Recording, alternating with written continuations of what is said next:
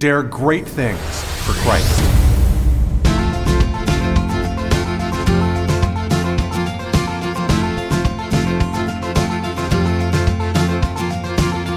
Christ calls us to dare great things. In the marketplace, as well as in the mission field, there has never been a time like the present for the spirit of the Catholic entrepreneur. Now is the time for men and women of great courage and great vision to engage our church and our culture. Now is the time to dare great things. And here is your host as we dare great things, Father Nathan Cromly, the president and founder of the St. John Institute. Something special about every act of leadership is that it makes us alone. The famous phrase, it is lonely at the top, applies well to leaders in every state. But is this just an accident? Or is it in fact a blessing? When Mary was chosen by God to be the mother of God, she had to fill a task no one else could fill. But she embraced it as being chosen by God and therefore holding his hand into the great unknown that he would lead her. And so she becomes an example for Christian leaders in every age. Thanks everybody for being with us again, and thanks for coming back. I'm really excited about this series because we're talking today again about the Virgin Mary as the Queen of Leaders. And admittedly, this is a bit of a, of a cheesy title, I think, but I just got tired of putting things in Latin, frankly, that no one would understand, okay? But, you know, Regina Ducis is, is a better, you know, expression here, but unfortunately, no one really knows what that means. So I'm sticking with it, Queen of Leaders, because it's also kind of a gritty title, tells you exactly what we're trying to say. Namely, that the Virgin Mary is the example we're going to look to to what it means to lead as a follower of Christ. Now, obviously, this uh, demands a little bit of explanation because I know you guys are, are, serious about your businesses, you're serious about your family and your society, you're serious about the practicalities of life. And so you could say to yourselves, well, wh- you know, what is a Catholic priest up here talking to us about the Virgin Mary for? You know, we came here to learn leadership. And I get it. I'm glad you did come here to learn leadership. That's why I'm talking to you about the Virgin Mary. because her life, very interestingly, kind of embodies or encompasses a lot of the principles that you and I have to face every day in our leadership. And I'll tell you, when, when it comes down to it, one of the most fundamental things that we struggle with is being motivated to do what we have to do. And that's because we don't feel like it's as purposeful or as intentional as it needs to be to be something that we persevere at even when the going gets tough. We, we lack a real sense, honestly, of appropriating the sense of purpose and purposefulness in what we do. And I think that there, the Virgin Mary meets us with an incredible lesson that we can learn from. Right? She looked at her life's purpose, which of course was to rear and give to the world the Savior, Jesus Christ, right, as her son right? But she looked at that as a call that she had from God. It was something that, in other words, she allowed a her relationship with God to be at the source of the practical things that she was doing. And this is something very important because, as a priest, of course, I'm working all the time with Christians who divorce their faith life and their work life. And a lot of times it's because of a good motivation almost like you say, okay, well, my family life is on the one side, and we're going to put our faith kind of there. And then our work life, or when we go to baseball games, or when we vote, or when we, you know, participate in school boards, or whatever we do in society, there we're going to be neutral. Because if we're neutral there, we won't offend people, and then if privately, we'll practice our faith, right? Well, what that what that does practically is that it makes every sphere where you do not bring God into the picture, you allow godlessness to be in the picture, right? So I, am not saying that we need to be over the top. I don't definitely not saying we need to be impolite or offensive to people. No, not, not at all. We need to be good citizens and respectful of everybody's position. But to say that we don't have a position at all leaves the, the place open and empty for every other position to come in and fill that space. In other words, I don't see anti God positions being bashful about asserting themselves in our society. The way that we view women, the way that we view children, the way that we view the relationships between a man and a woman, a husband and a wife, the values that we take into education and what we say we will teach the students in school. I mean, I mean, all these things, like you, you can't just say, well, we're not going to take our faith into those things. I mean, unless you're completely naive, because the moment you say that, you say, I'm neutral. Well, everybody else at that table has an opinion. Nobody else seems to be neutral. they seem to be really assertive about what their vision for the human person is. I mean, wouldn't it be interesting instead of saying, well, I need to be neutral here, to say, well, gosh, why don't I bring into the, the discussion the position that God takes on these issues? I mean, the position of, as a believer in God and as one who reads His Word, well, I can assert that forth. No, I'm talking about that in, in, in the example of a context of a social setting. But what if we did that in work? Like, in other words, what if we said, hey, this company that I'm working for is open to me working like a Christian? That doesn't mean proclaiming, proclaiming Christ by name in the workplace or converting people. No, no, no. But it means taking the full values of what I really believe in into the workplace of acceptance, of encouragement, of development of people, of outreach to the underserved, of fairness in price, of treating my customer well with the respect that's their due as a human being and not using people. I mean, we take these things for granted, saying, well, that's just common sense. And I'm like, no, that's Christian sense. And if we let go of Christianity, I'm not quite sure how long those other values are going to stay. I mean, what's going to guarantee great customer service and, and, and the treatment of other every customer with respect and dignity if the workers that we have working for us aren't taught and don't know about respect and dignity. Maybe they come from situations where the whole relationship eh, between individuals has been redefined in terms that are completely different from the perspective that we've learned from God about respect and loving for each other. Well, your customer service is going to change radically. The way that they treat their bosses, the way your bosses treat their employees, it's going to change completely. The values we bring into the workplace dictate the culture of the workplace. And if those values change, the culture will change. Well, I'm like to say, why don't we keep that culture one that's in accord with the beautiful vision of the human person that Jesus and God teach us? When we do that, now the workplace is a place, well, that's, that's friendly and open and dedicated and healthy and thriving because that's the way that God made us to lead. But you see, to do that, well, you've got to lead that way. Which brings us back to the very beginning, right? Why is it that you want to lead? Do you believe that your leadership is a gift that God wants to give to the world? I think the most people that, that, uh, that come to our seminars, they, en- they enter the room not really believing that. My goal is that everyone who leaves this room has it deep in your hearts. God wants to bless the world through you. I don't think our biggest problem is on the outside. I don't think that the challenges that we face every day in our companies and our organizations and our families are really the problem. I think the biggest problem is that we don't really believe that we can do anything about it. Right? We question fundamentally our own value. We're not quite sure that God knew what He was doing when He gave us children, or when He gave us a spouse, or when He gave us a job. Right? And so consequently, we minimalize things, we minimalize ourselves, we minimalize our impact because we're bashful. And, and that can be a wonderful thing to be, to be humble, but it's never good, on the other hand, to limit what God wants to do because of our own judgment of our life. And that's where the example of the Virgin Mary comes in. You see, with Mary, she let God define her life. Literally. Literally. She let God tell her that she could do something that was absolutely impossible for her to do. and she said, Let it be done unto me. And at that moment, everything in Mary had to be dependent upon God to produce this blessing that Mary wanted God to produce in the world. And she got out of the way. She was humble enough to let God do great things through her, right? She was humble enough to lead.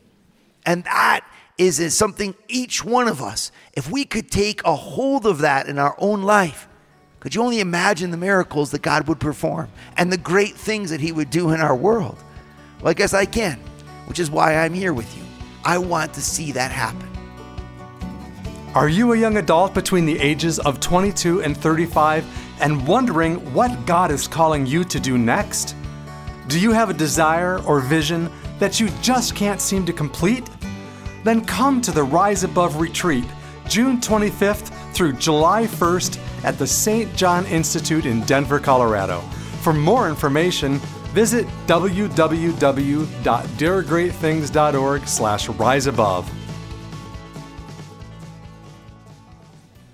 So, to be a leader in the footsteps of Christ is not an easy thing at all. It means that we're kind of a bridge because, on the one hand, we're following, and on the other hand, we're leading. We're following Christ, which means that we end up leading the world.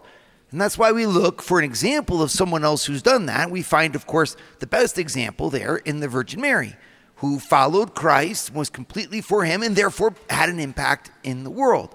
And, and when we look at her particular life, the foundation of it all is the key, right? Because everything, just like just like for all of us, the foundation of our choice to engage ourselves in towards an end goal is, is, is capital for our ability to arrive at that end goal. If I if I'm not properly motivated, the difficulties that are going to come my way, the price that I'm going to have to pay, all, all the, the, the, the losses that will I'll have to endure, well, they'll overwhelm me and I'll stop. To lead and to persevere from point A to point B, I need to start the whole endeavor for, with the correct motivation. And this is where Mary is a great example for us. What was her motivation? Why did she do everything that she did? And when you go back and you look at the key moment in Luke chapter 1, when the angel Gabriel comes to Mary, he reveals to her that she's been chosen by God for this mission.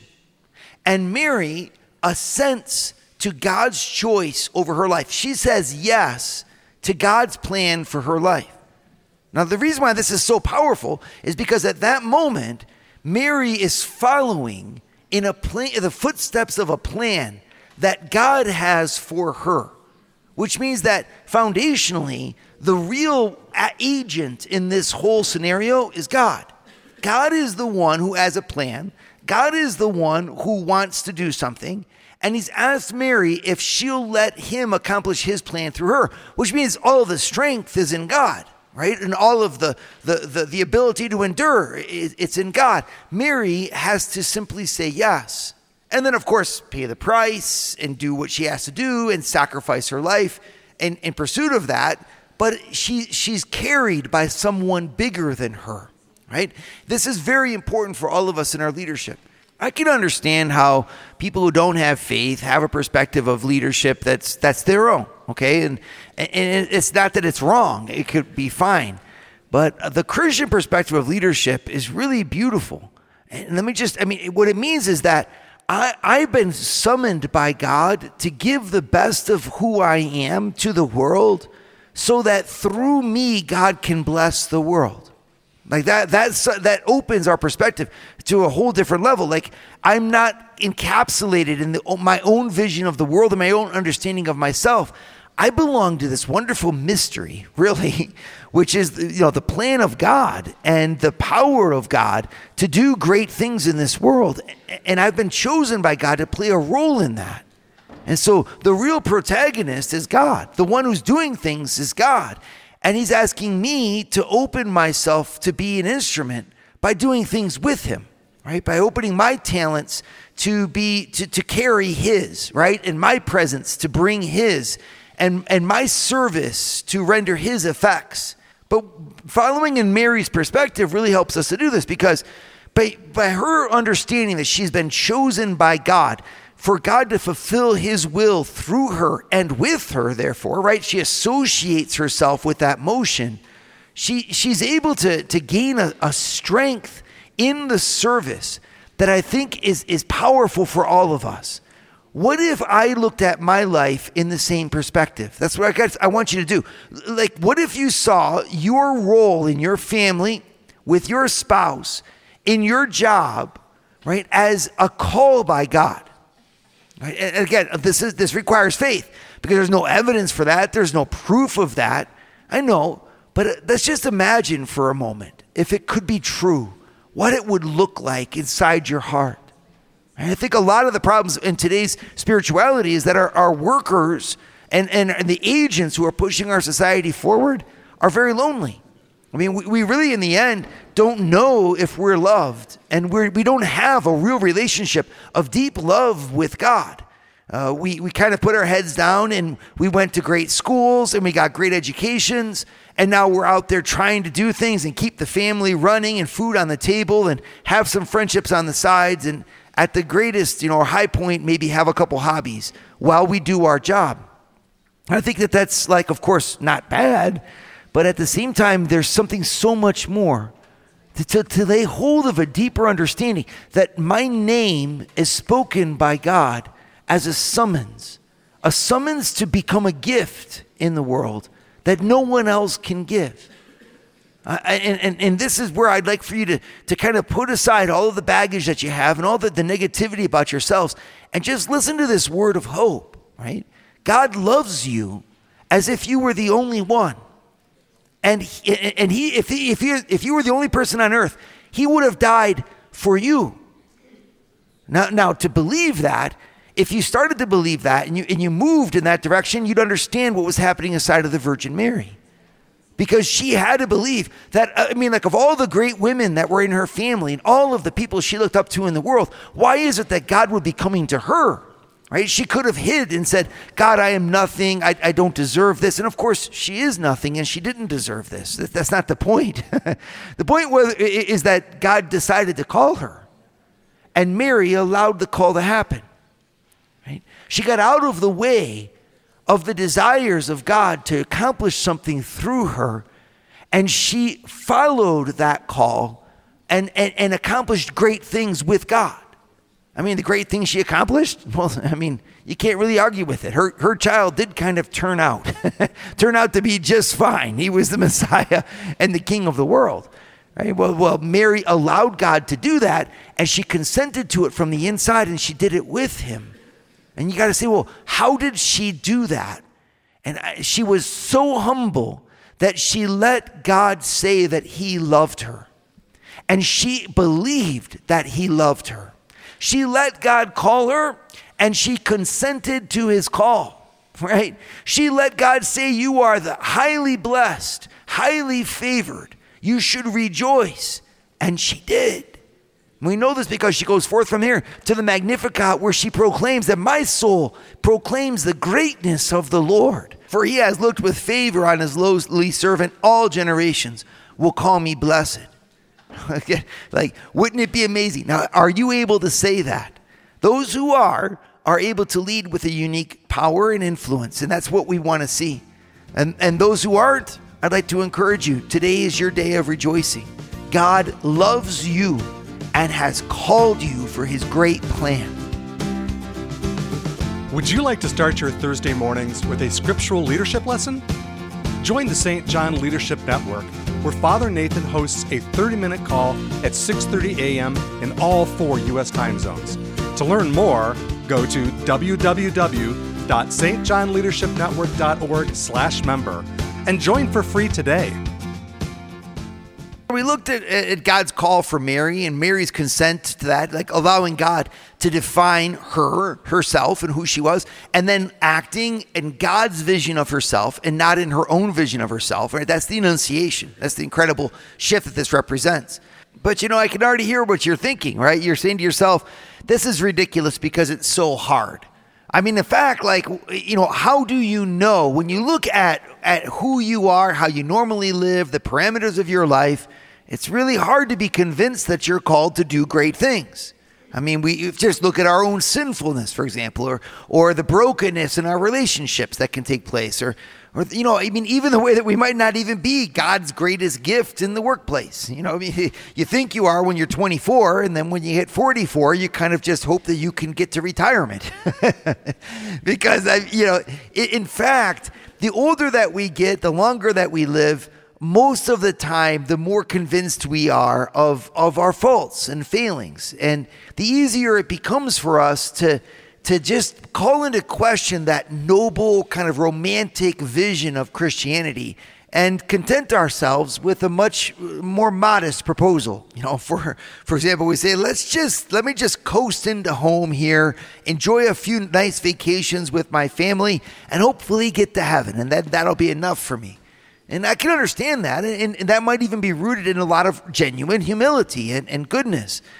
It's just that when I look at the Virgin Mary there as an example, I'm, I'm amazed because she didn't do that. I mean, on the one hand, she had a very normal life. Uh, you could even say a very humble life.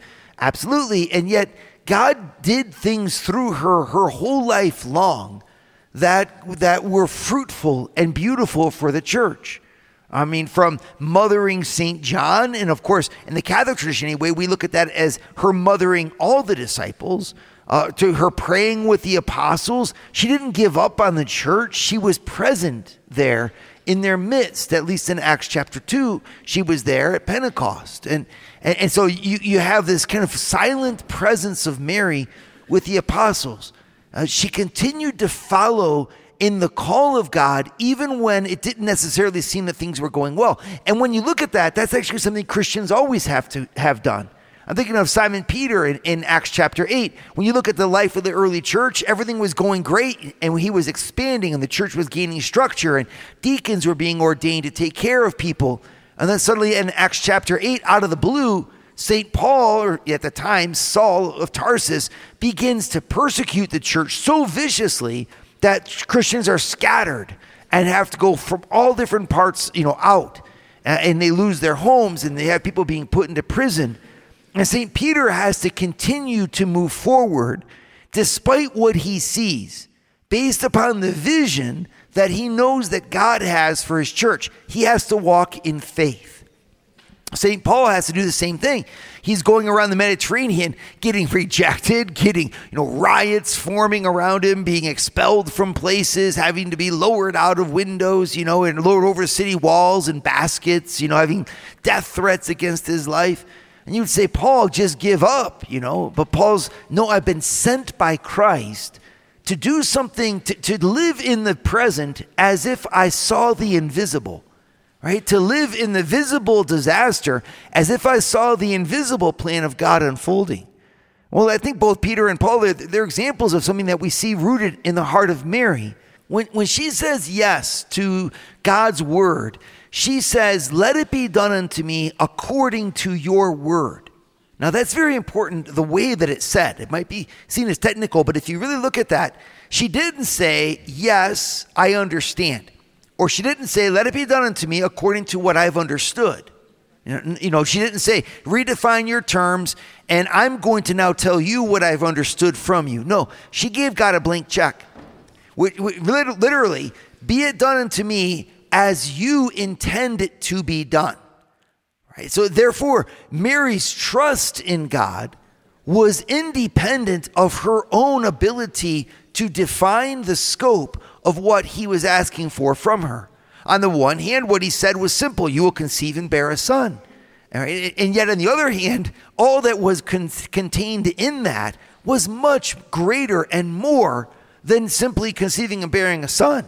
I mean, because when she conceived and bore the Son of God in, in the flesh, she had to also conceive and bear him in her heart and conceive and bear him with everything that she had. She ended up becoming the mother of God, not just in a physical birthing process, but in the gift of herself to him, which means that the angel was asking her to associate her whole life with the mission of that child.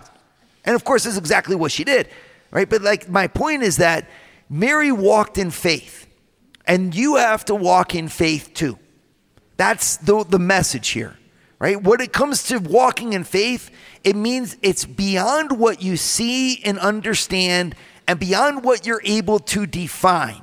You literally are, are going with the vision as God says it, in, independently of how you are able to judge it. Now, that doesn't preclude the use of our prudence. It doesn't preclude, you know, I'm not saying that in, in, in, the individual cases of our life or how we apply it. It just means that our prudence and our judgment is not the final word. Our prudence and our judgment might say, my business is going down. I better find a remedy for it. And yes, you need to do that. But my business going down and meaning to find a remedy for it doesn't mean that I'm failing. Why? You see what I mean? Like, because, well, in the end, I'm following God into this business. And therefore, I'm following God into this difficulty. And God has got this in his hand. I believe irrevocably in God's choice of me as his leader. And therefore, even if I have to pivot and change in a radical way, well, well, I'm going to do so and I'm going to find the best way forward. You know, there's a, a practical example of this in, in U.S. history. There's a, um, an American Indian, a Comanche, whose name was Quanah Parker. I don't know whether or not you've heard of him before, but he's an astounding figure, and he was the last of the most radical of the of the violent bands of the Comanches, uh, the the Quahadis uh, uh, band. And when he was, you know, finally subdued uh, and by the U.S. cavalry and brought into Fort Sill, Oklahoma, and put on the re- reservation, most of the other uh, members of his tribe fell into grave depression and and resisted everything. And Quanah Parker simply decided to make the best of the situation and to adapt to the ways of the American society to the, you know, to the degree that they needed to and to succeed.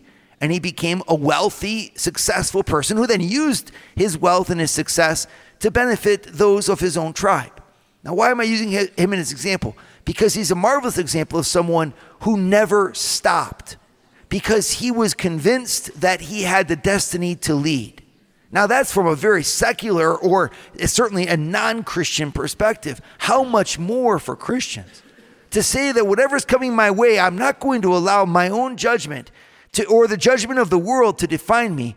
I walk in faith like the Virgin Mary. She who said, Be it done unto me according to thy word, allowed herself the perspective of trusting in God no matter what, even if it would lead her where it did lead her to the cross and to losing her son on the cross and to real suffering, she knew that there was a deeper plan that she was a part of. Well, you also are part of a deeper plan. You are called and summoned for great things.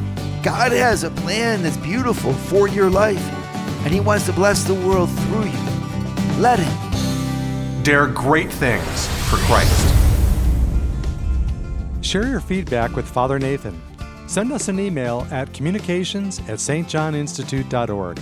That's communications at stjohninstitute.org. And visit www.stjohninstitute.org and sign up for our newsletter to receive updates from Father Nathan.